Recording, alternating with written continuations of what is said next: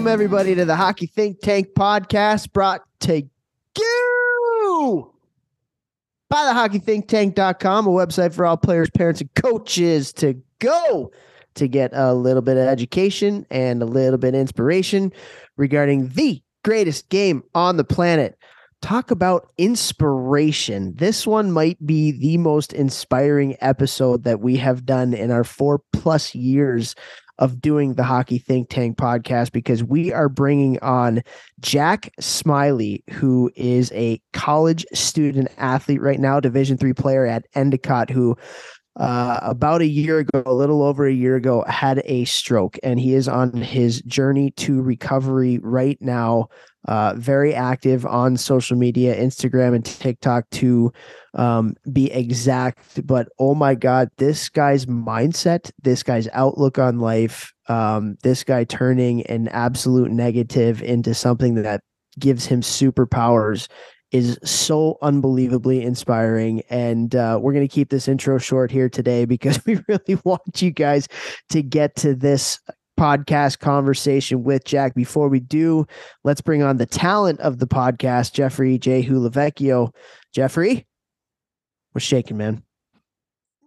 Everything in my body because I'm about to go lift after listening to Jack talk, man. You guys are literally just gonna want to rip the hairs out of your head and run around on fire because I don't know what that would have to do with anything. But this guy's story, man, it's just it's like you and I always talk about perspective. And you know, he said it. We said, what helps you in your, in your days that that are tough for you, you know, with with going through all this stuff. And he's like, honestly, one of the biggest things that helped me was realizing that there's somebody in a way worse situation who's able to do better than I am right now. And that's that was, like that was powerful. Right. And that's him Yeah. using perspective and we're using his perspective. And it's just he's he's dude, he's just he's he's a bright light uh in the world. I really, really, really respect this kid. I really like him. I've known him for probably about a year now, but first got to meet him a couple weeks ago when he was in town for first form summer smash because like myself, he's a first form athlete. And uh, after being around him for like four or five days, I was like, dude, we need you on the podcast. People need more people need to know your story. Yeah, yeah, dude, so inspiring. Like, yeah, I'm ready to. What did you say? I'm ready to like rip my hair out and run around on fire. Is that what I gotta don't do know what after I said. Yeah. Yeah. If you don't do that, you're dead to me. okay, I Don't even I come to the wedding in two weeks. Wow, it's two weeks from now, isn't it? two weeks from now. Oh my Bex is getting tied up. Let's go. Woo! Um, Want to hear something hilarious? I haven't told like anybody this, but I'll tell oh, you're gonna tell the I'm gonna tell the listeners because I love them. Okay. Yeah, I love them. I like it. Um, I'm having a custom suit made. Like uh, uh like I've never had a custom suit made. Like Does Kylie know this? Yeah, yeah, she knows. this. Oh, okay. um picked it all out like everything like fabrics like choose the cut like this guy does everything in st louis he's awesome his name's taylor jet in st louis does like nba and nfl players and like famous people just cool guy and And so he's like Devil you, he's like what do you want uh in the liner of the suit and i was like oh i could do like gmbm my logo i could do like our, our wedding date i'm like what should i do in there i'm like let me get back to you and then bang hit me meat emoji so Ah! of the suit that I had made only for my wedding day. I've got meat emojis when I open the suit up. Oh, that's beautiful. like hundreds of meat emojis. as you were um as you were saying that, I was thinking you were going to do something from the wedding singer. What? What? What would it have been? I don't know, but it's your Meatballs? wedding. oh, oh, oh. hold out your hands. That's one of my favorite lines in that movie. oh, what a movie! Yeah, what a so, movie! Yeah. He's Woo. losing his mind.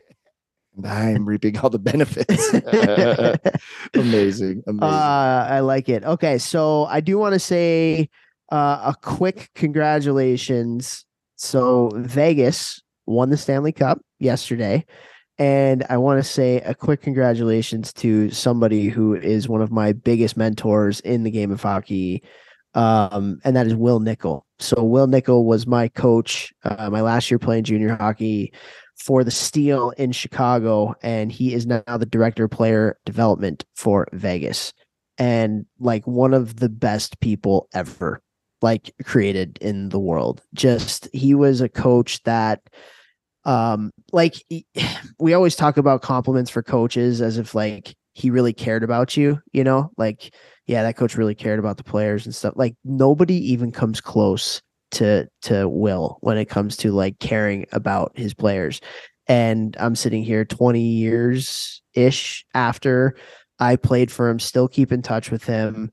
Um, talked to him the day before um, you know, they they won it and obviously texted with him right after. Um, but I just want like a quick story. So uh, like so he's director of player development for Vegas and um, we have a Vegas draft pick on our team, uh, Jackson Hallum. They drafted him in the third round. And so, as a director of player development, uh, one of his roles is just to kind of, you know, like be around with their drafted guys and kind of go and watch them play and give them advice and, you know, just kind of track their progress, whatever it may be.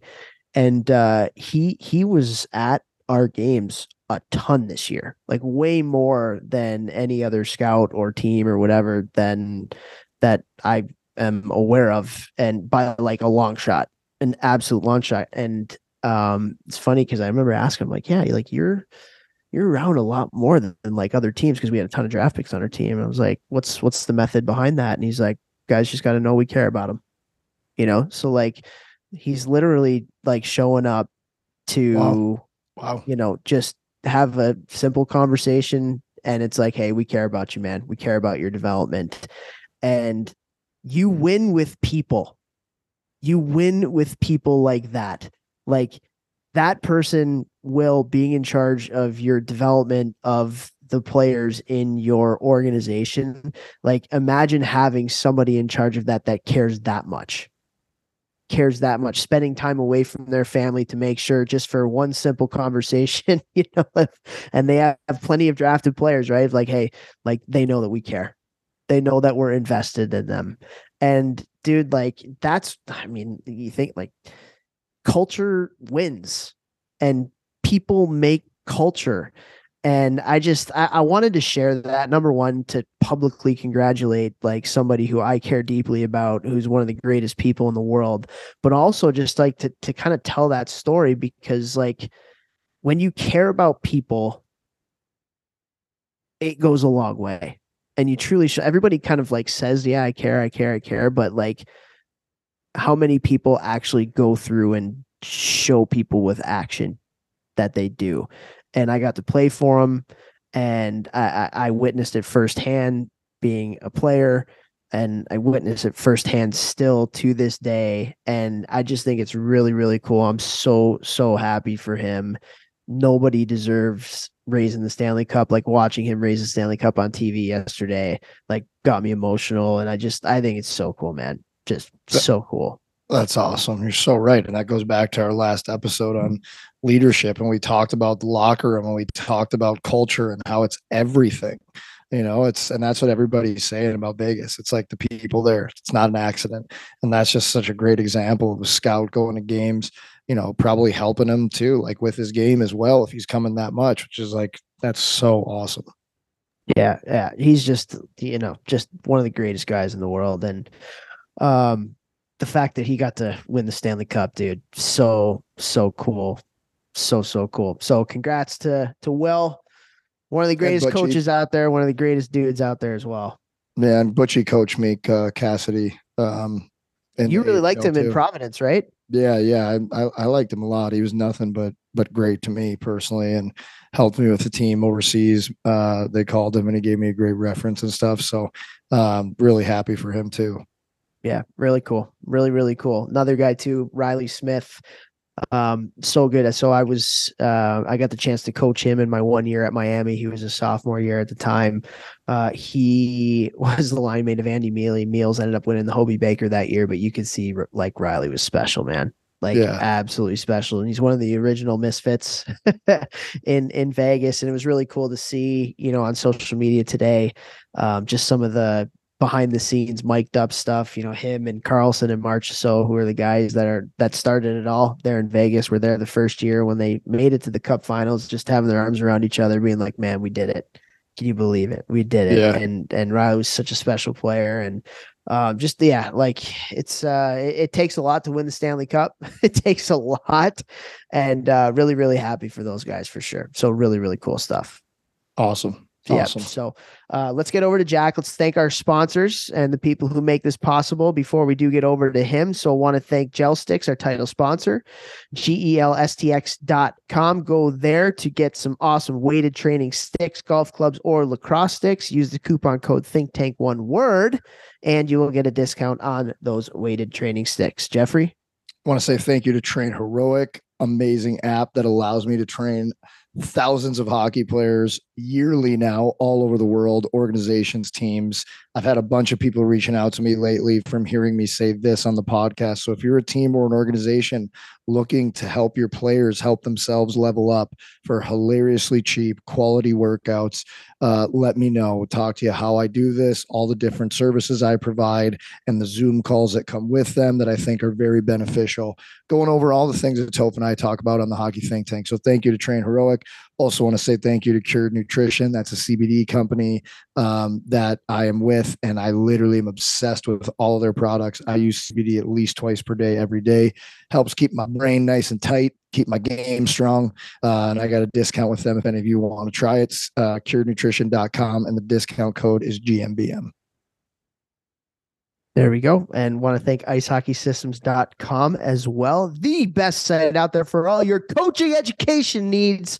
They have thousands of drills. They have whiteboard explanations, some some pretty smart hockey people, and you can get this for every coach within your organization by going to the associations tab. We have partnered with them to do this. And also, it's not just for the coaches, it's for the parents as well. So, with the Hockey Think Tank Parent Survival Guide, it is a part of the association's platform. So, uh, unbelievable service that these guys are doing. Awesome, awesome dudes doing a great service for the hockey world. So, go to icehockeysystems.com today.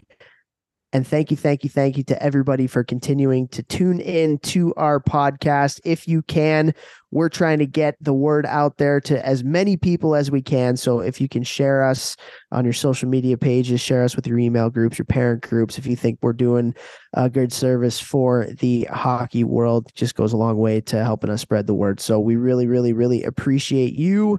You guys are gonna this is one of my all-time favorite episodes. Like guys, this this one be be ready like be prepared to to be inspired. This is amazing. So, uh, without further ado, let's head on over to our conversation with Jack Smiley. We are so excited to have on this episode of the podcast. He's outside the Philadelphia, Pennsylvania area. Got a little thing going with the Flyers too, which we'll get in, I'm sure, in the podcast. Jack Smiley, Smiles, how you doing today, buddy? I'm good. Honored to be here. Honored to be invited onto the uh, think tank. Well, should we are... be honored. you are in the presence of greatness. I don't know if you know, but Jeff LaVecchia wakes up and pisses excellence. Oh. I said that to somebody the other day, and they were like, "Ricky Bobby, yes." we were like, "We're like, you like, we can be friends since you know yeah, that. You didn't know that, not friends." Oh man. Well, Smiles, we are so excited to have you on the podcast here. I know you and, and Vex have uh, struck up a pretty good relationship here, and we're really looking forward to introducing you to the people in the hockey world and outside for those of uh, you that don't know him, but uh, I have a pretty big feeling we're going to be a little inspired here through this conversation. And uh, uh, but the way that we typically start these off is we take it way back, and and I know you grew up right outside the Philly area, so um, tell us a little bit about how you fell in love with this great game of hockey. Was it the Flyers or what? What was it? No, actually, that's a story in itself. I'll try to keep it short, but yeah, born and raised with the Broad Street in my blood, and I really wasn't a hockey. I don't come from a hockey family. You hear a lot of guys around my, at least that I played with at the higher levels, would always have parents that played, so they got them into the game at two, three years old. They were skating before they could walk. And my parents were big skiers, snow skiers. So they took me to a mountain when I was young, around four or five, I think it was. Took me to a mountain. I was obviously terrible on skis at this point, my first ever time. and I was in a lesson, and in that lesson there was a kid who was nasty at my age, and my parents went up to his parents and were like, "How did he get so good at such a young age?" And they're like, "He learned his edges on the ice from ice skating. He's a hockey player." So my parents brought me to ice skating lessons to get good on the mountain, so we could No go on skiing vacations and stuff together, and I wouldn't just get lost on the trail. Fun fact: I haven't snow skied since. They took me to the ice skating lessons, fell in love with it, and the rest is history. No way. That's Yeah. awesome. Yeah, That's incredible. Haven't touched the ski since. Wow. That's Yeah. actually really amazing. Like That's they not took a you- story we've heard. Like we not Yeah. not that way around. That's cool. Pretty unique one. Pretty unique one. Yeah, just So randomly out of nowhere. Yeah, your parents took you to skate to get you better at skiing. And that decision by your parents made you not ski anymore. Never again. That's Never wild. again. And then all their vacation time that they were probably hoping to obtain over the years just went right into hockey tournaments. So oh man, right down the drain. it's so selfish on my part looking back on it. But I was three years old, four years old. So what, What a can I do? scumbag you are. I know. I should have known. oh, that's hilarious. So then when did you start like actually playing hockey and, and when did you kind of get into it and kind of figure out that hey, like I'm actually pretty good at this and I might be able to do something with this? Ooh, that's a that was a road for me too. I got into it initially when I was six years old. So the first skating lesson was when I was five. So I just started skating. Six years old, I played a little intramural three on three cross ice league.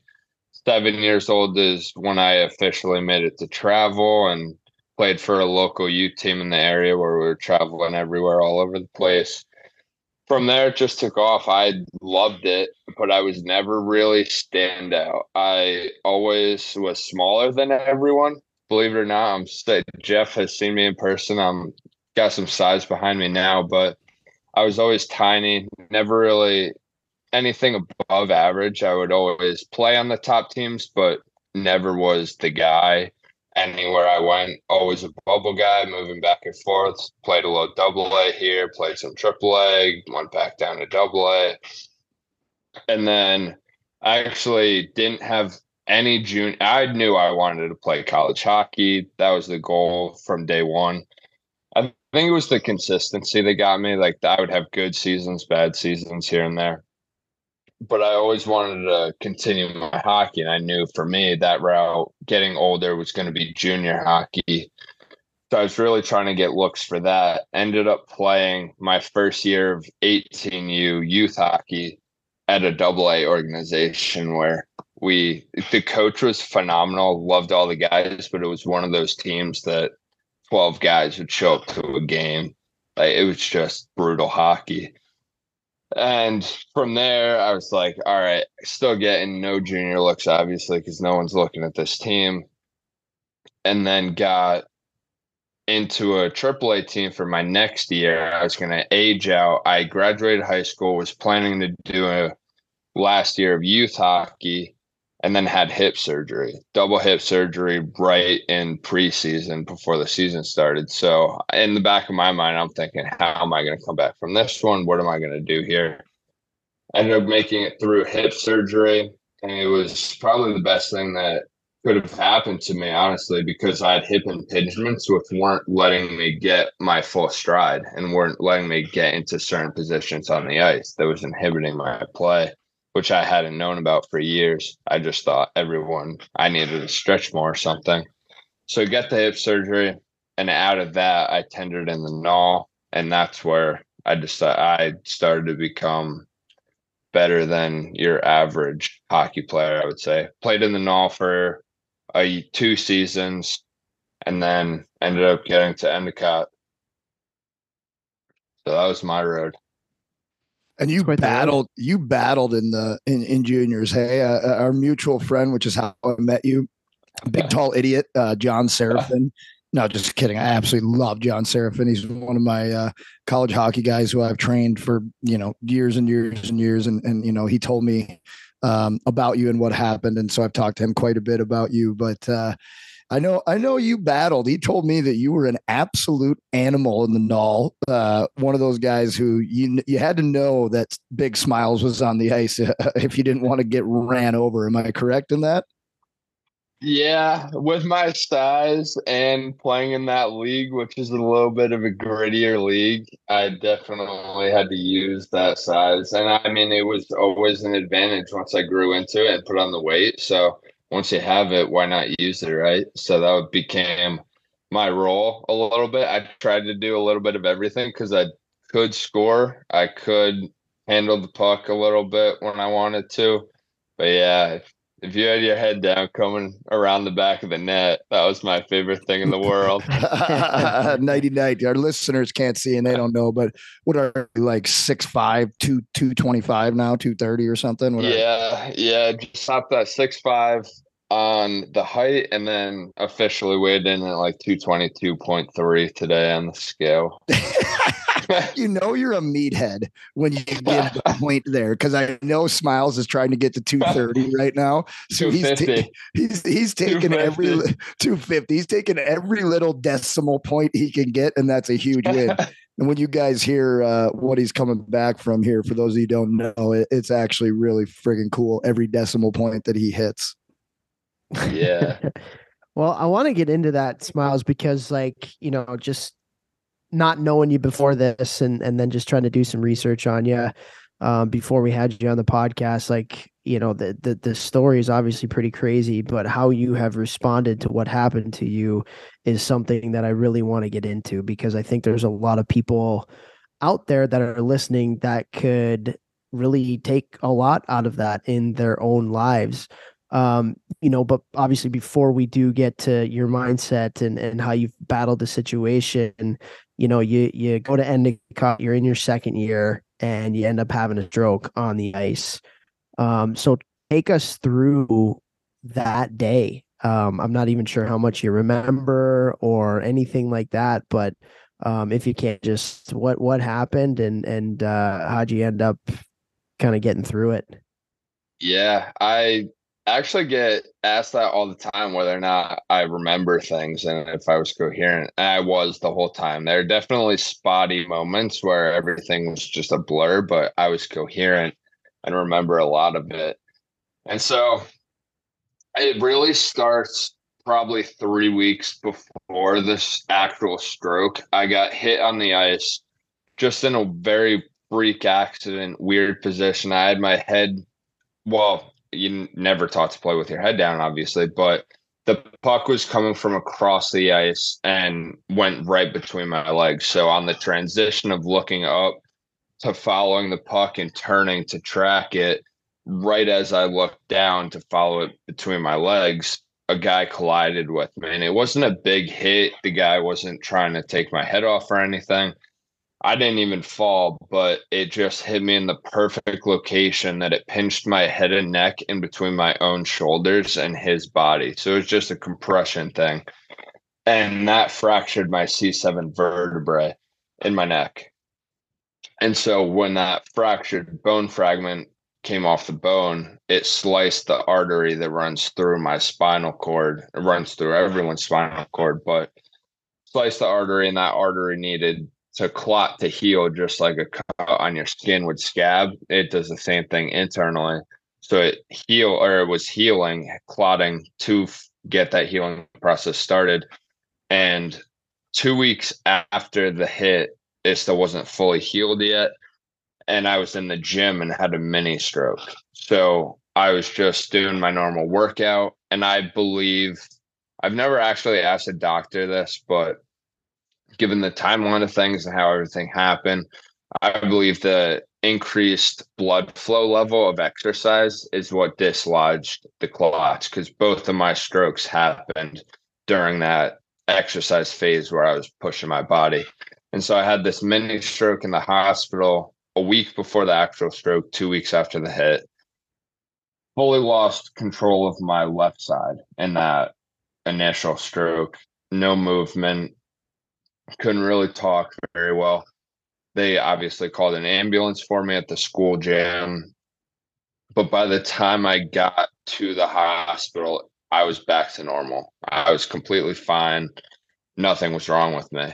And so I actually ended up checking myself out. I, I don't need to be here. It's probably just a, I get complex migraines too, or I used to. I haven't had one in a while, but I would get about two a year and they would come with some really weird symptoms. So I was just like, I'm good, guys. Checked myself out. It's probably a headache. I'll go lay down or whatever.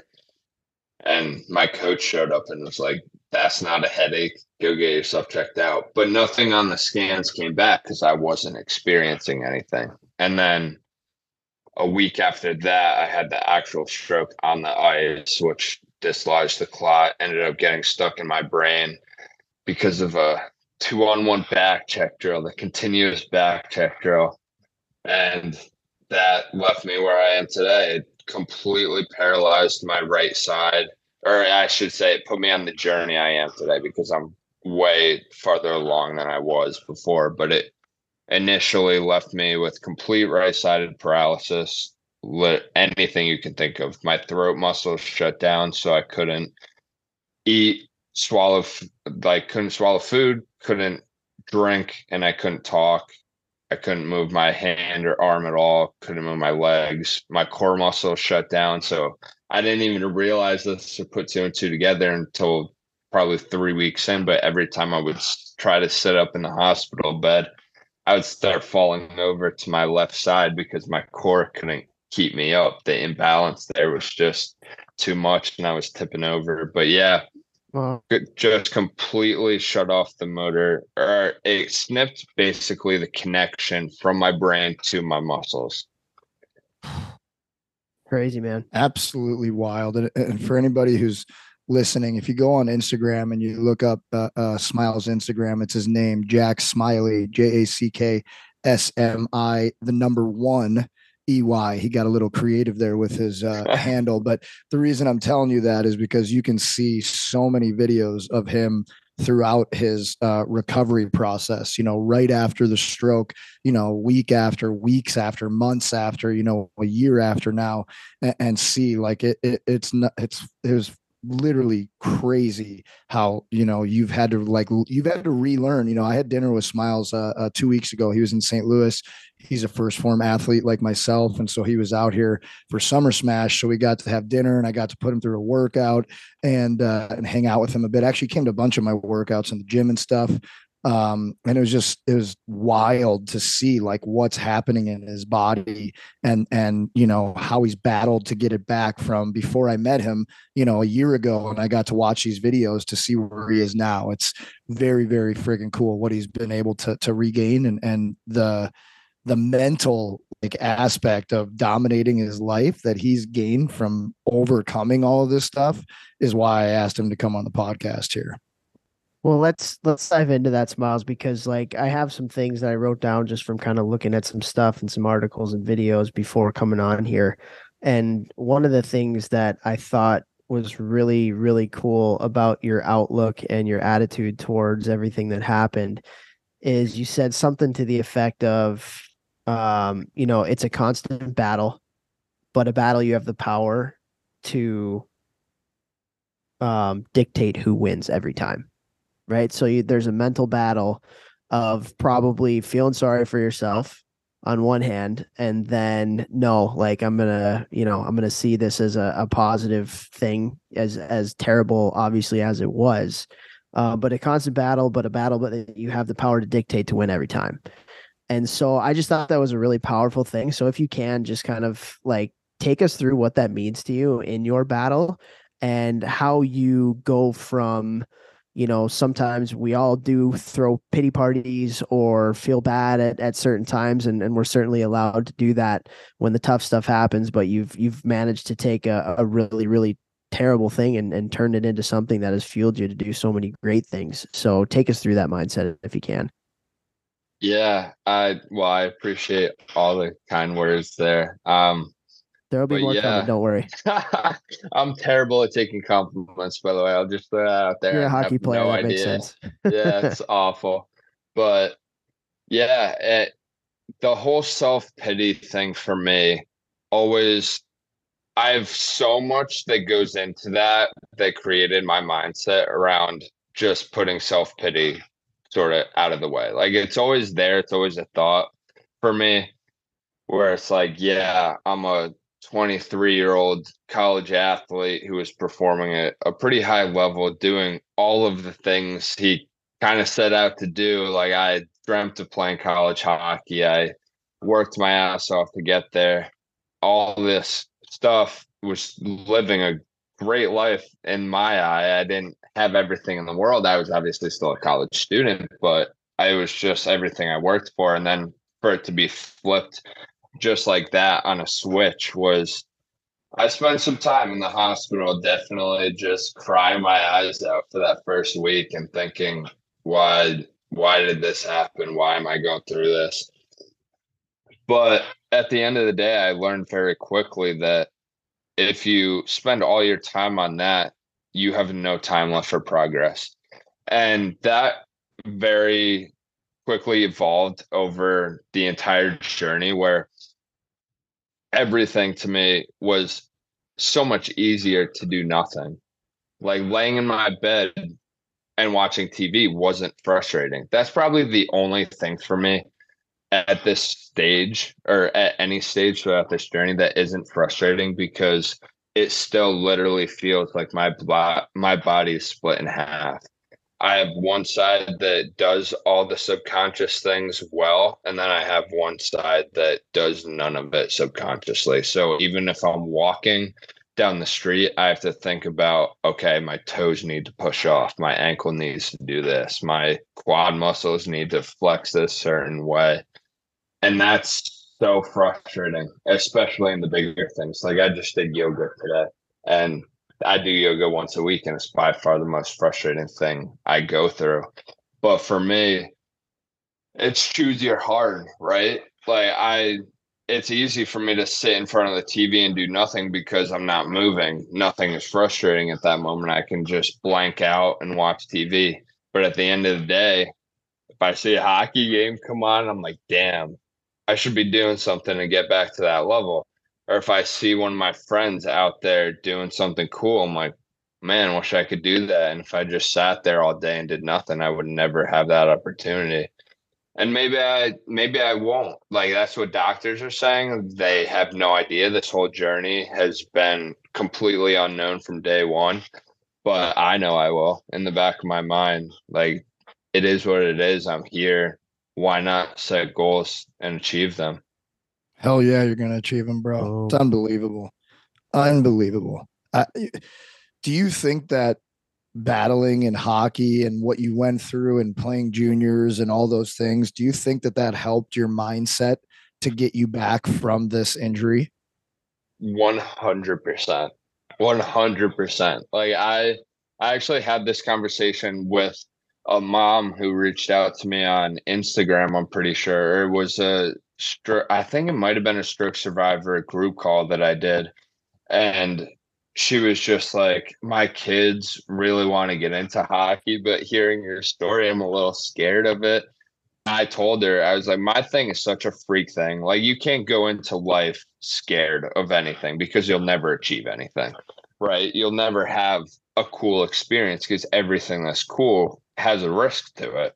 I'm like, I told her, I'm trying to get back to it. I don't care that this happened. I'm trying to get back to it. And I told her, I think everything that I went through built me into the person that I'm able to come through and handle it this way.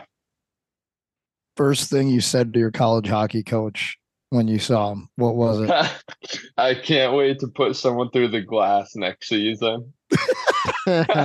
yes. In the hospital, right? In the hospital. In the hospital. In my wheelchair. I'm still in a wheelchair at this point. Couldn't get up on my own. Had to have a squad of like three PTs dragging me out to get me into the wheelchair.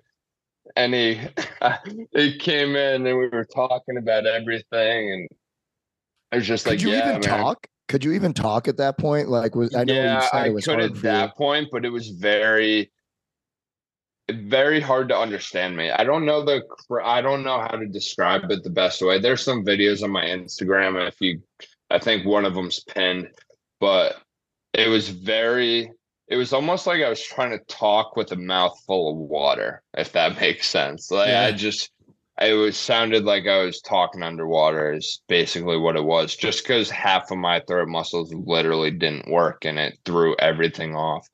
And that started a progression, just like everything motor function wise.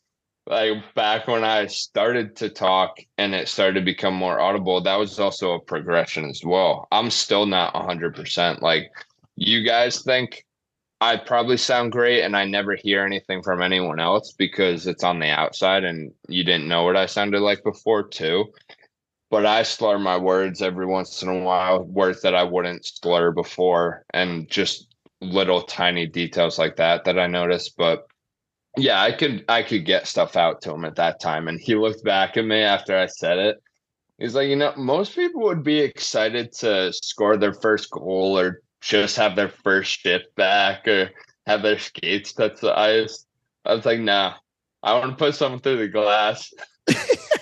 So- Scott Stevens, somebody. Yeah, so you're you're being weekend at Bernie's around it by three people because you're so big and you can't control your limbs. You're talking with a mouthful of marbles, and you're like, "I'm gonna run someone through the glass." I love it, dude. And Toph, that's that's this guy's like, you guys. I can't even explain to it. Like, it's amazing. I've been watching Smiley's journey. I got connected with him a couple months after the stroke. I mean, you were already talking like completely you know, like you are now. So it was months, maybe, I don't know, eight months after your stroke. I'm not sure. Um, but I just trained him in the gym a few weeks ago. And like he said, like there's some things that are really hard for him. So I, I put him through a bunch of different things to try and challenge his brain and his body and the connection of it. And like uh, crawling was really, really hard for him doing like a bear crawl. Like he couldn't get his hand to like work correctly and his foot when we're moving in that type of way. But the reason I'm saying this is because then we'd go over and lift, and he starts dumbbell bench pressing. I think he had 90s overhead, and I'm like, in my head, I'm like, so this guy can't like, Total meat. his. I'm like, he can't He open loved his it. hand on a on a bear crawl, but he's dumbbell benching 90. I was like, like he's going all in. Like there was times where he'd fail and he'd fall and he'd get back up and his body is shaking and he's just battling it. Like he he's the living embodiment of like give more, be more. And that's why he's got that hat on. You guys can't see, but that's right, baby. Of course he Well, wore dude, in this interview. how how much how much vex do you and I talk about on this podcast the power of going all in on something? yeah. You Yeah, know, and and smiles, that's what you're doing right now. Like you're going all in on a situation that people are telling you you can't do and you're like, "Well, don't tell me what I can and can't do." And I'm going to put everything that I have into it. And who knows what's going to happen in the future? You might, you might not. I would certainly bet for you instead of against you. But like how I don't know if like freeing is the right word, but like how motivating is it for you just in your own journey to be all in on this and be like, hey, like there are people saying that I can't do this, but you know what? I'm gonna prove them wrong. I'm gonna do everything in my power to to to freaking do it, you know?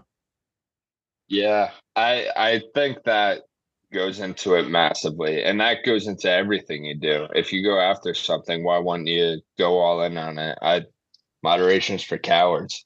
Um, I love that. but well, you know what though? Like it, it you know why people don't is fear. yeah, people people and- don't go all in because they're fearful of failing they're fearful of you know what other people are going to think about them they they have all this fear that like they don't want to be judged if they don't end up getting the goal and achieving what they do but at the end of the day like that's that's like a, a construct that you make up in your head that has Yeah, nothing to at do with anything in your own journey A hundred percent. And at the end of the day, everyone's got their own problems. They're way more focused on than whatever you're doing. It, that's how I look at it as well. I used to, the biggest thing for me throughout this journey was when I got out of the hospital, I got myself, it was probably, it was exactly actually a month and a week after the stroke that I got discharged from the rehab hospital. So that was the first time I was allowed out and was in public again for the first time. And at that point, I got myself, I got cleared two days before discharge to not use the wheelchair anymore. I was just using a cane to get around. And that was very difficult for me. It was took a whole process getting around. I was super slow. I was basically because I only had hip movement at that time. So my anything below my hip really didn't work. I had some, I obviously had some quad strength and hamstring strength to keep me up, but my knee, ankle, nothing, my toes didn't work. So I basically just flop my leg forward. And for me, that was the toughest part of the whole journey, besides probably getting broken up with as well during it. But other than that, Jeez. like flopping flopping my leg forward, all of this stuff, like I felt horrible about myself going in public. I remember going to a grocery store my first day out and being like I used to be a college athlete flying around the ice at 40 miles an hour and snapping pucks like no other and now I can't push a cart through a grocery store like this sucks. And I was in my head about it and then I just started actually creating a narrative in my mind and this is why I think how you speak to yourself in your own mind matters more than anything. The words you say, spoken and unspoken to yourself, matter more than anything in life.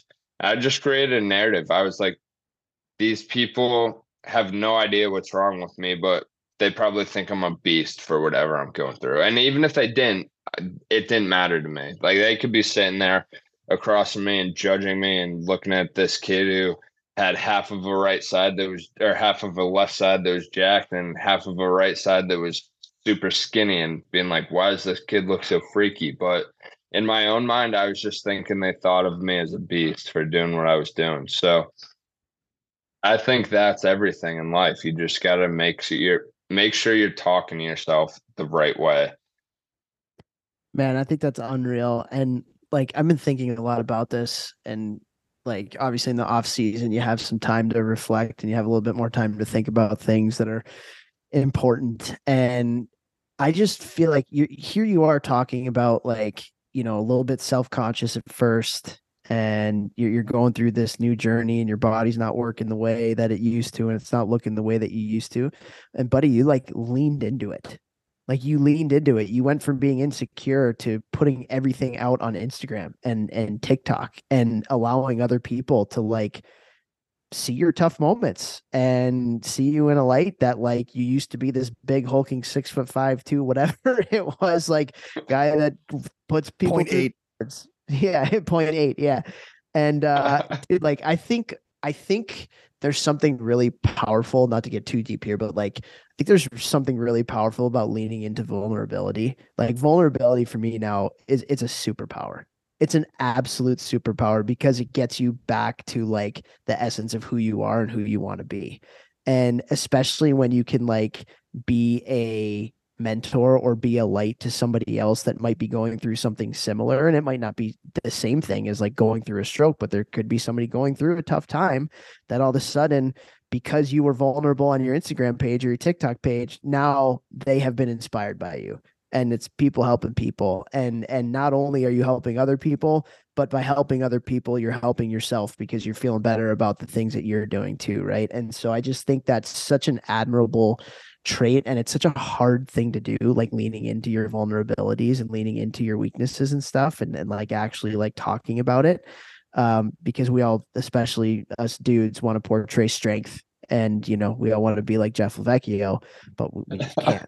You know it's it's impossible but uh, I do I commend you so much for that because like you're helping a lot of people by by doing that. And like i don't know like do you do you get notes? Like you you mentioned the one woman reached out to you but that was a little bit more of like being scared. But like do you get dms and messages from people who are like dude like you made me get some major perspective and help me with some things that are going on yeah a hundred percent and that's why i keep doing it honestly like i tell people all the time i would delete social media if it wasn't for those people i hate everything about it but the way I'm affecting people's days, just telling a little bit about my story means everything to me and hearing the feedback on it. It's not super often because I'm not as big of a celebrity as Jeff over there, but every once in a yeah. while uh, Don't say yeah. that, please. We don't need any more tire pumps for him.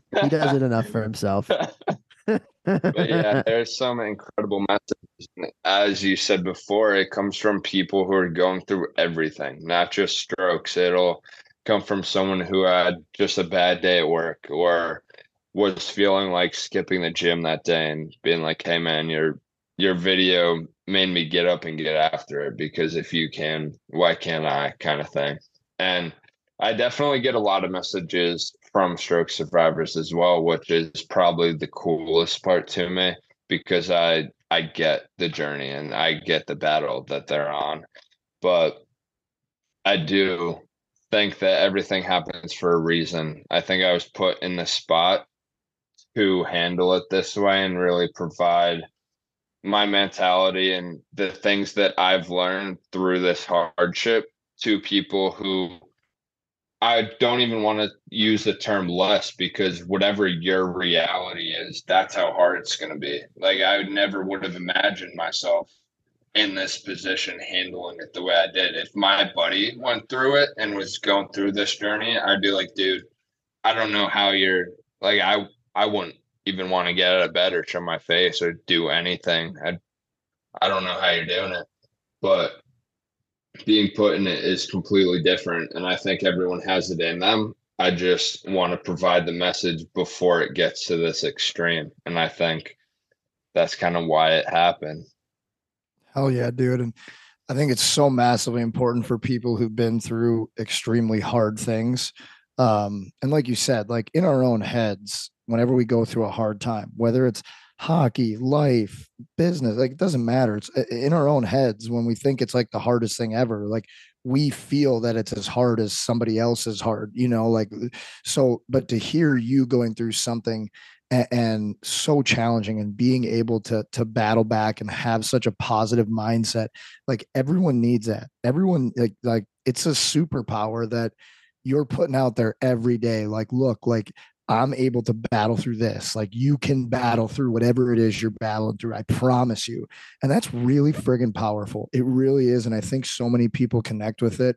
Uh, and I'm really happy you're doing it, man. I, I mean, I think that you're going to be one of the biggest speakers in the world. Like, like what, what you're doing and the, the effect you have on people. It's, it's amazing. And I, I'm drawn to you because I, you know, I went through something not similar at all, not trying to like have a parallel, right? But like, oh, it has similarities. I've, right? heard, I've heard your story for sure you know and and and i felt the same way the same things like like oh i could give up it could be so easy i could just sit there it's the only time like i don't feel down or whatever and and it's like no man like you, you keep moving forward. You keep finding a way. You keep finding the next little inch uh, the next inch and the next inch and you just keep doing it. And since you're doing it and you're talking about it you're helping other people find that next inch that next step that next mile in their journey whatever it is. And it's it's really really powerful and i'm happy you're doing it for for everyone across the world for hockey players for everybody. I appreciate that heavily coming from you as well. Yeah. and i i do think it it comes down to that right there. It's just finding the next step, finding a way. And there's a, I mean, there were a few phrases that really stuck with me and kind of drove my entire recovery from day one. But a massive one was there is someone out there doing better with worse. There's someone out there that has it way worse that is doing more. And at the end of the day, when you look at it like that, like you're not whatever you're going through, I guarantee you it's not the worst out there. Right. So be grateful for what you do have. I woke up every day after I I gave myself I am actually pretty damn proud of this. I gave myself a week for a little pity party. I was in the ICU where I actually couldn't do anything for a week. And that was really I think I cried every drop of tear my tear ducts had. I just, it was complete shock. It was the why me. It was what the heck is going on. Just every emotion hitting me like a brick wall. And then the day they transferred me to the rehab facility was actually an off day. They transferred me on a Sunday, be, just like no therapist running. And I was sitting there like, when do I get going? Like that was the day that it flipped. I was like, okay, You either sit here and cry like a baby for the rest of your life, just sitting there watching TV shows, or you get up and get after it. And what you said is perfectly hitting the T on the head right there. Is you have no idea what 10 steps will do, 15 steps will do. You just focus on the one foot in front of you. And at the end of the day, when you think of it like that, whether that's a failed first step or not, you're making progress. You can't Movement. fail if you can't fail if you're learning. You're moving forward. So it Love was that. just everything for me was what is my next step? It became a very focus on every single day, win the day, get to the end, and then focus on tomorrow.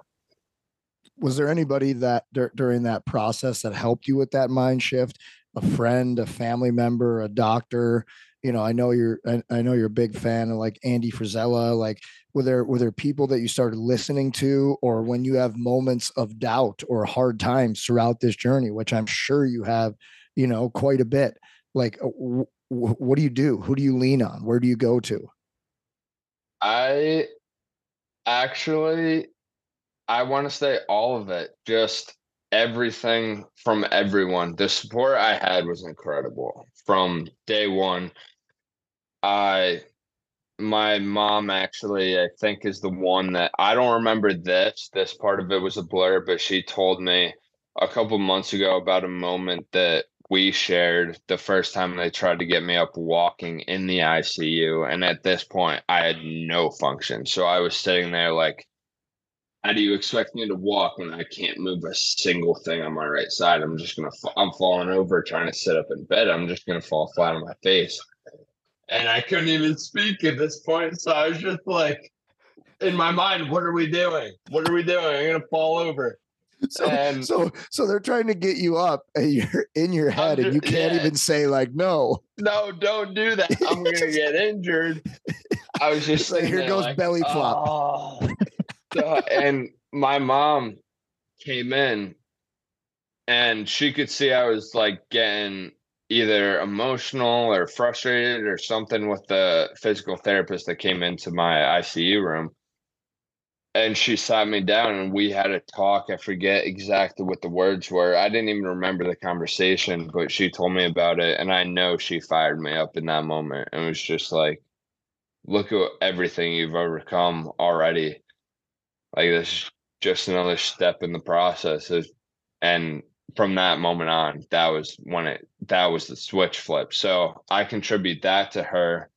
And then all throughout, I had friends reaching out about. I know I had one buddy that sent me one of Saquon Barkley's posts when he tore his ACL, and his first post back on Instagram was like the day after he tore his ACL, and it was the picture of him getting carried off the field, and it was just like the caption was, "This is going to be one hell of a story," and that sort of became my motto through all of it. It was just, all right, this is just another chapter in my book. It's going to make it one hell of a book to read. So, just everyone from every corner, everything fueled into it. And I do go back to, I just think every influence I've had shaped me into who I was to take care of it. Like, if I'm having a down moment, I don't really go to anyone anymore. I just internalize it. I'm like, I know this is one of the biggest lessons I think I've learned for life moving forward. Is everyone's going to have up and ups and downs. It may be more extreme for me given what I'm going through, but it's I can look back on the times I was healthy and be like, I had ups and downs. I was going through shit periodically. And for me, I realize fully that those are temporary now. All it could be a week, it could be a day, it could be an hour, it could be a month, but it's going to be temporary. And if you do what we talked about earlier, just keep putting one foot in front of the other instead of quitting, you're going to make it through. What do you got, Vex? I'm just like in awe. I, I came from the gym right into this interview, and I might be going back at right after. like I got to put some more feet in front of the other ones and stop making excuses here. Well, s- s- Jack, let me let me um let me like I, I kind of want to know a little bit more about like obviously the hockey community and being a part of a hockey team is special, right?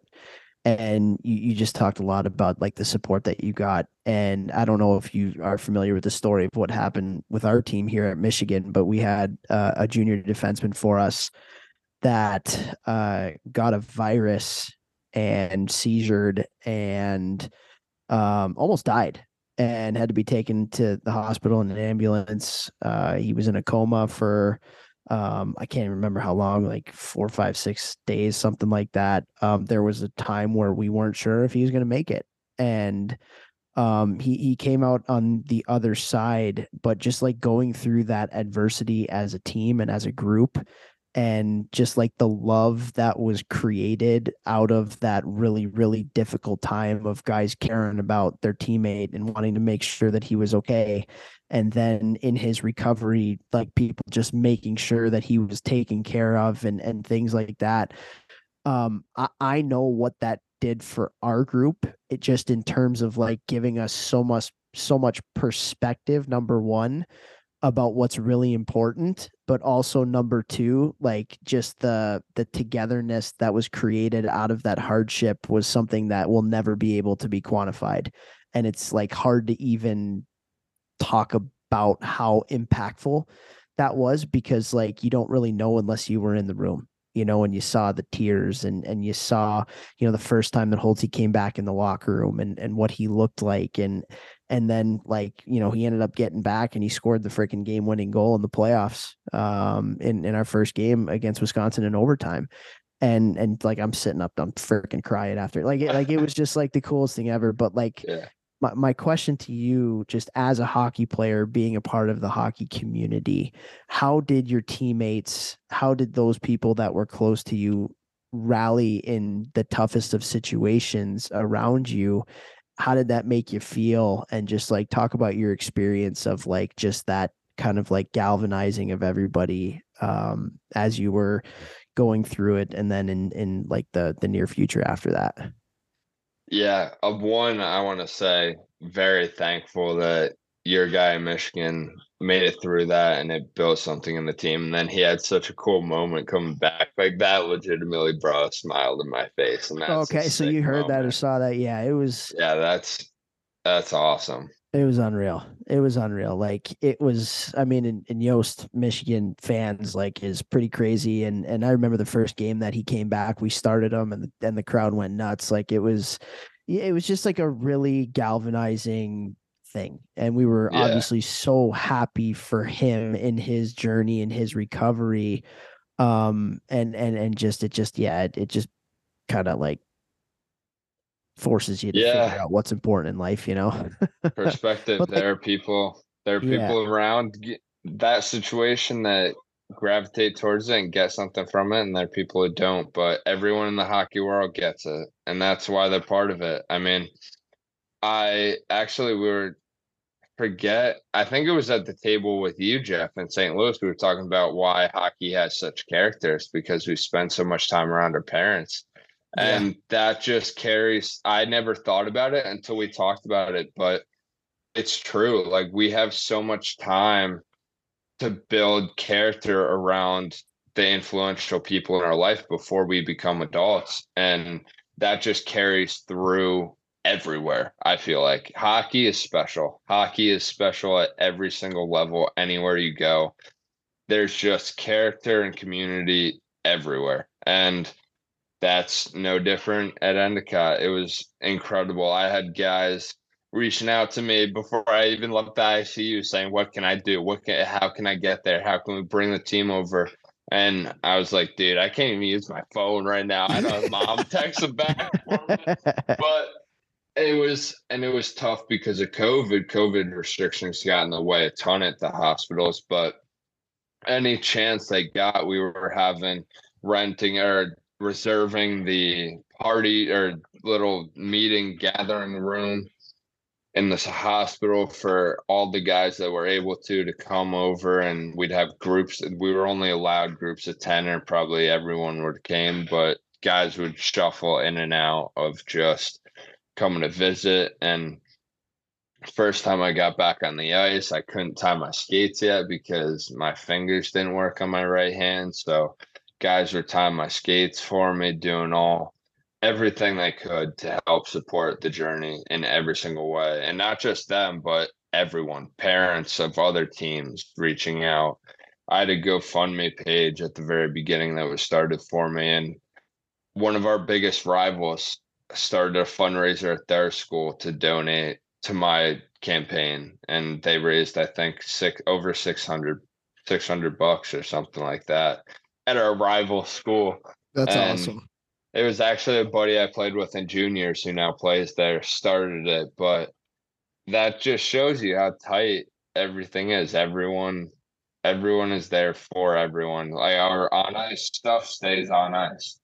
You fight, you do all this stuff. It's the most aggressive, but also most beautiful sport in the world. And guys handle this stuff on the ice and call you every single name in the book and some things you probably never even thought existed.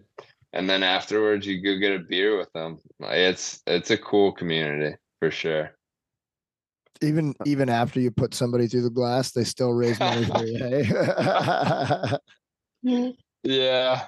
Yeah, man, it's it's special. It really is special. And I can attribute a lot of my recovery to it. All the support meant a ton. Yeah, I can imagine. So it's uh it's one of those things you can never do anything alone. You know, I, I think like, you know, you two guys, Vex, I obviously know you really well and Smiles just like hearing your story are probably two of the most self-disciplined people that are out there. You still can't do it alone. you still can't do it alone. You need people to help you. You need people to put an arm around you when you need it. You need people to give you a kick in the ass when you need it um we, we never do anything in life alone and and it's hilarious just the the hockey world how that is like your freaking rival school puts a gofundme page to together for you you know that's uh that's a pretty special thing and um yeah the hockey community is just it's something different i love it And now and, and now you're uh you got an internship with the Flyers. yeah What we got going Yeah. on, There we go. baby? Yeah, yeah. Started up on Monday this week. Oh, you already went. With the, yeah, yeah. Today was the third day. Hell yeah! Third How's it going? What's your role? How'd that come it's about? sick. It's actually so cool. So I have a buddy at Endicott who's part of the men's hockey team there. His father's the assistant GM.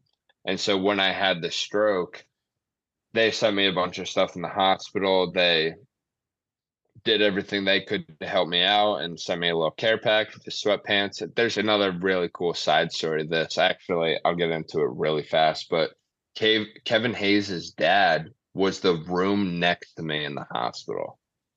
Like, Crazy. how wild is that? But yeah, so I was wearing all my Flyers gitch in my wheelchair, and he's going by in his wheelchair because he had a stroke right around the same time as me, and obviously not a cool situation, but just a wild story. But literally the room next to me, and he's like, "Hey, stop!" Like we're both having our therapist push us past each other because neither one of us is like doing anything. And he's like, "Hey, hold on." And we both stop, and he's like, "Yeah, my son plays for that team." Like, "No way! Who are you?" and, uh, yeah, ended up being Kevin Hayes' dad, which was pretty wild. And then, um, but yeah, going back to how I got this whole thing started, they sent me all that in the hospital, and I think through that first initial send off and connection that the Flyers sent all that stuff out, Torts heard of my story, and then like fast forward probably six, eight months ish around. They give me a, or the kid that I know at Endicott reaches out to me because I'm still at home doing all my therapy and stuff, and he's at school and he shoots me a text. He's like, "Yeah, would you be down to go tour the Flyers facility?" Torts, I did a news article, and Torts, I guess, saw the news thing and saw that I was making such insane progress and he reached out to my buddy's dad and was like, "Hey, can we have this kid back? I'd like to meet him." Is what I like the story that I heard. So that was pretty damn cool. And got Yeah, got to go tour the facility and sit down with Torts for like 30 minutes. We just shot the shit for 30 minutes before practice. And it was like I was trying to ask him about stuff he's done in his experiences, and he was just purely like rifling questions at me about mine. He was like, dude, how'd you do this? What like what was your mentality like here and how'd you get through this? And I was like, whoa. he's, he studied you about me. Yeah, yeah. Torts Torts um, studied you, man. Yeah. That's so cool. That was wild. That was a wild moment. So that was a really cool thing to do just to meet such a respected guy in the hockey atmosphere, obviously, and everything he's done, his sort of his mindset around how he plays and coaches his teams is pretty cool. So that just got the ball rolling. I was there for the day. And then after that, because I'm an exercise science major and have such a, we've talked about it, I have such a passion for all the off ice stuff that goes into performance. And I love the gym. And I was just like, hey, would this be a possibility? And they were like, yeah, we'll, we'll check in with the strength and conditioning team. So interning with them for the summer, rest of the summer, I'll be with the guys. Unreal, That's unreal, man. man. So cool. So cool. Yeah. That's Yeah. really Can't, cool can't teach him bear crawls though. Dude, I was doing bear crawls today. Are you getting Yeah, any better? not- Yes, uh yeah. I mean, I think there's pri it's hard. It's really hard for me to tell day to day. Like what we did, what was that 2 weeks ago now? Yeah, yeah. I I don't notice any differences in that amount of time. If you were to because I still do that stuff. Period. Like I don't shy away from anything that is frustrating for me because that's the shit that's gonna get me where I need to go. If it's I think you said it to me a while ago. If you hate to do it, it's probably because you should be doing it. Yeah. And so I do all that stuff all the time. And when I do things all the time, I don't see the progress because I'm at a point now where it every day feels the same. And that's the hardest spot hardest spot to get to doing anything in life. When every everything feels the same, it's just like, all right, another day. But that's when you look back and if you were to see me now, maybe maybe two weeks, but give it another month, I guarantee you I'll have made some type of progress on it. Hell it's yeah. just tough because my toes don't work. So Right. brutal. Right. Right. Well, you talk about like the day to day monotony and and like how difficult it is to like take steps at certain points. Like obviously, what happened to you was really really difficult and and took you from you know here to here. And then right when you started your recovery, you probably went like up to here, and then at some point it kind of plateaus.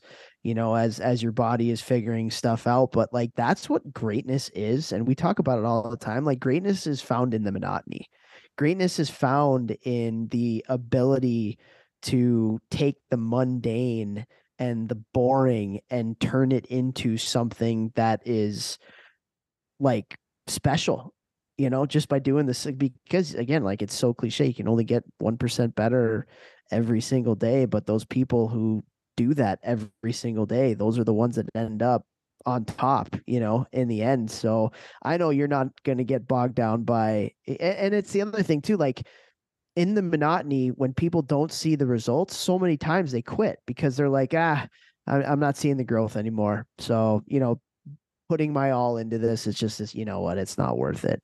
Like screw that. Like you may not see it in the day to day, but a month from now, a year from now, two years from now, a decade later, like if you're still doing that stuff, just imagine all of those little tiny successes compounding and compounding and compounding and compounding and compounding and you know here you are like you know joking about how your toes don't work but like just imagine when you play your first college hockey game again right 100%.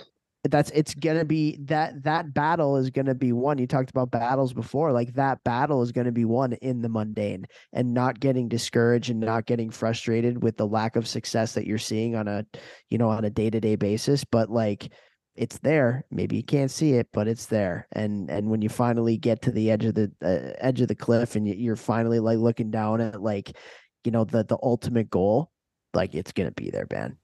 So cool. Yeah. Yeah. And I mean, that goes back to the classic discussion and debate over motivation versus just pure dedication to it. Everyone always is. I get this a lot. I'm sure you do too, Jeff. And I'm sure everyone does, but who does anything successful. But I get, how do you stay so motivated? How do you stay so motivated through this process? I'm like, motivation's made up. Motivation is fairy dust. Like that's that'll get you started. That'll get you going. That's what like I had motivation in that first day laying in my hospital bed staring at the hockey game on the screen. Like I want to get back to that. And that threw me into the process. But from the, I can probably count on my one hand the amount of times I've been motivated to get up in the morning and do what I'm doing. So it is that battle of constantly going through the dedication to do it, even when you're not seeing results. Is like, I, do I want it? Yes. Am I gonna go through what I have to go through to get it? Yes, even if that sucks.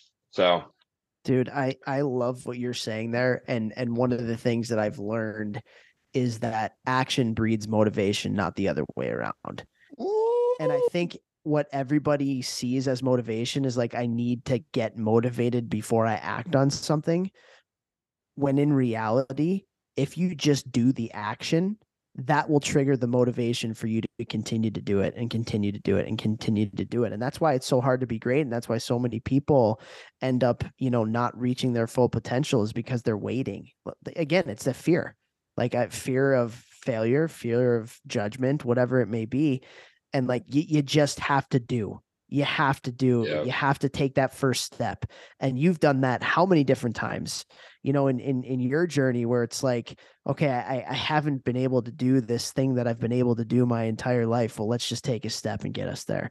And then you take another one and then another one and then there's another hurdle you know and then you take another one and then there's another hurdle and then there's a freaking boulder and then there's a freaking mountain. But like you know like it it's it's amazing to hear you say that like i can count on one hand the times i've actually been motivated to do it but you did it.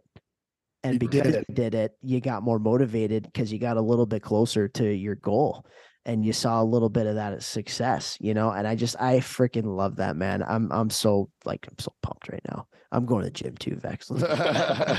He's gonna do two push-ups, fam. Mo- momentum is a magnifier too. You know, like you have to get momentum, and and if you're weighted, you know, I hate, dude. I hate. It's just ugh, when people are like, "I'm gonna start in two weeks after this," and I'm like, "What? Why don't you just go right now? Like you can drop down on the floor right now when we're specifically talking about like health and wellness and take care of yourself. Like you don't need to go anywhere. Do 10 air squats and 10 push-ups. That was a start. That gave you a little bit of momentum. It's that first little step. And then that ball will start to roll down the hill and it'll gain momentum. It'll gain a little bit of speed, stick stones, picking up. All of a sudden, it's a massive crater rolling down the mountain. But that doesn't happen without that first step. And so I, I, dude, it's I- love that you're saying that because that stuff drives me nuts. Like, no, write meow. If you want to do something, like write meow, start meow. hey Vex, exactly. i don't think craters can roll down a mountain All right, you know what I'm saying. Like, it's- I knew what you were saying. yeah, you a know hole in the mountain is not going to roll I've had down a the sore mountain. throat for a month and a half. The acoustics aren't right in here. Okay. It's not my fault. It's it's never your fault. Blame it on the stick. Blame it on the Blame it on the stick. stick. It's the the stick. Hey, it was too give me a new windy. One. he just he just shot a shot that went wide, and then he did the typical look at Just the look at the Oh, stick. what's God, on here? Yeah. definitely the wrong? same. Give me a new one. it, Give it a little flex. There's got to be a crack somewhere. it's yeah, it's got to be Always broken, the right? stick's fault. You missed a breakaway. Stick's Never fault. mind. Never my fault. Oh have missed that man. if I had a stick the work. well, smiles. Um, this has been awesome, man. I got I got one other thing for you here. Um, before we let you go, and it, it has to do with adversity and like one of the articles that I read about you. Somebody asked you if you had any advice for anybody going through adversity. What it what would it be? And and what you said was you can't measure heart and resilience. You know, And I just think that's so powerful. But in your journey, you know, when you're being asked that question um, by a reporter, like what does that actually mean to you? You can't measure heart and resilience. You obviously need those two things to get through what you've went through, but like expand on that a little bit because it's another very, very powerful thing. Yeah, I, I actually have a pretty cool story for this one. And I think it's very relatable to just about anything you go through in life because anything realistically that you want to achieve is going to be unknown. You're never going to know the result before you start. And for me, this whole journey has been a life lesson in that. I didn't know my outcome. Doctors weren't telling me one way or another if I would get 10% back or if I'd get 90% back, if I'd get 40. It was just, hey, man, every stroke is different. You'll make recovery, but I won't set your expectations too high on things. And for me, in the back of my mind, I remember saying to a doctor, I'm not going into this trying to be a statistic. I will be the standard moving forward you will tell your new stroke patients about me. And that was my whole thing. It was like they don't know, so I'm going to write the script. And at the end of the day, you can't measure someone's heart. And I looked at that as a good thing that they weren't telling me where I would end up because I was like, I'll show you what I'm made of. I'll show you that. And I had another moment. Those were probably my two most or I have a couple moments that I'm very proud of through the process, but I also three week or it was while I was in the ICU. So about I think it was the day I was getting discharged. My neuro specialist, who was the guy that I was dealing with through the entire ICU journey, who was coming in telling me where I was at, what was going on, and monitoring me, came in and was saying goodbye and stuff. And I looked at him while they're stretching me out of the ICU to get into the ambulance to go over to the rehab facility. I looked at him, I was like, You'll see me on the ice in three weeks. And I didn't know what a stroke was at this moment in time. Like I knew because I had spent a week going through it. I knew what I was going through, but at the same time, I was like, oh, like give me two weeks, I'll be fine. I'll be back on ice with the guys playing the rest of the season. I'm good.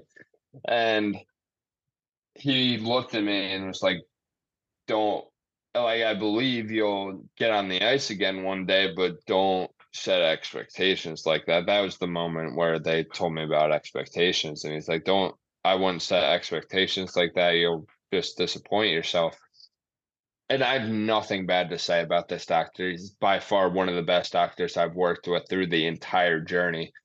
He was just trying to borderline that, like keep him happy, but also don't want him to set himself up for false hope. And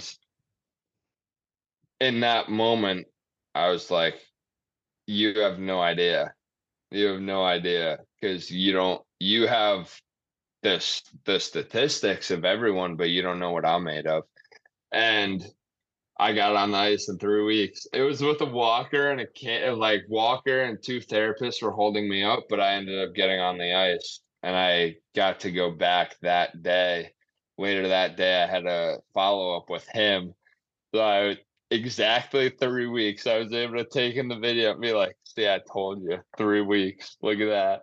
Yeah. And I think that's that's what the heart and resilience means. Like no one out there, no matter what, if it sounds impossible to someone, they just don't know what you're made of.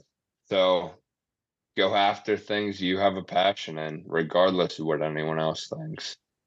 Let's bleep go. Oh my God, man. Let's go. I freaking love that. I just want to throw so many swear words out right now because I'm so, but he I can't do it. Throw seven different kinds of smoke. seven different kinds. I'm so happy. Dude, that's what I'm talking about. I'm on the ice. You never know what you're gonna get. You're gonna hear some words you never even thought you knew.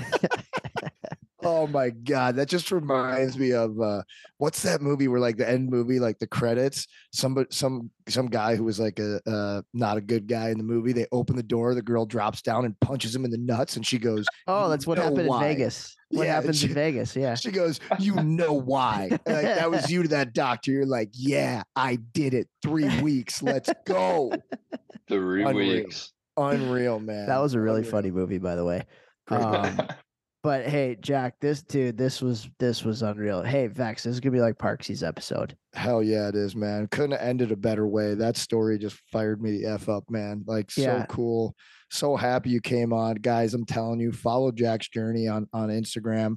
He's got TikTok too, I think, but Instagram is where I follow him. And it's literally every day, you know, every other day he's putting up something that literally like gives you perspective and makes you want to run through a wall. And I'm telling you, this guy is going to help a lot of people um stroke victims and just anyone who's looking to like find how to how to be successful how to push past their limits how to push past you know the uh, ceilings that people have put on them right like that that ceiling only exists if you let it exist and jack has proven that every every day so thanks for coming on bro we appreciate it man Thank you very much for having me. Truly an honor to be asked.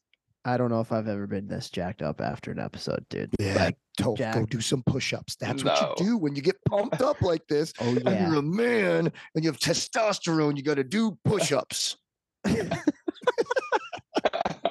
All right, let's go.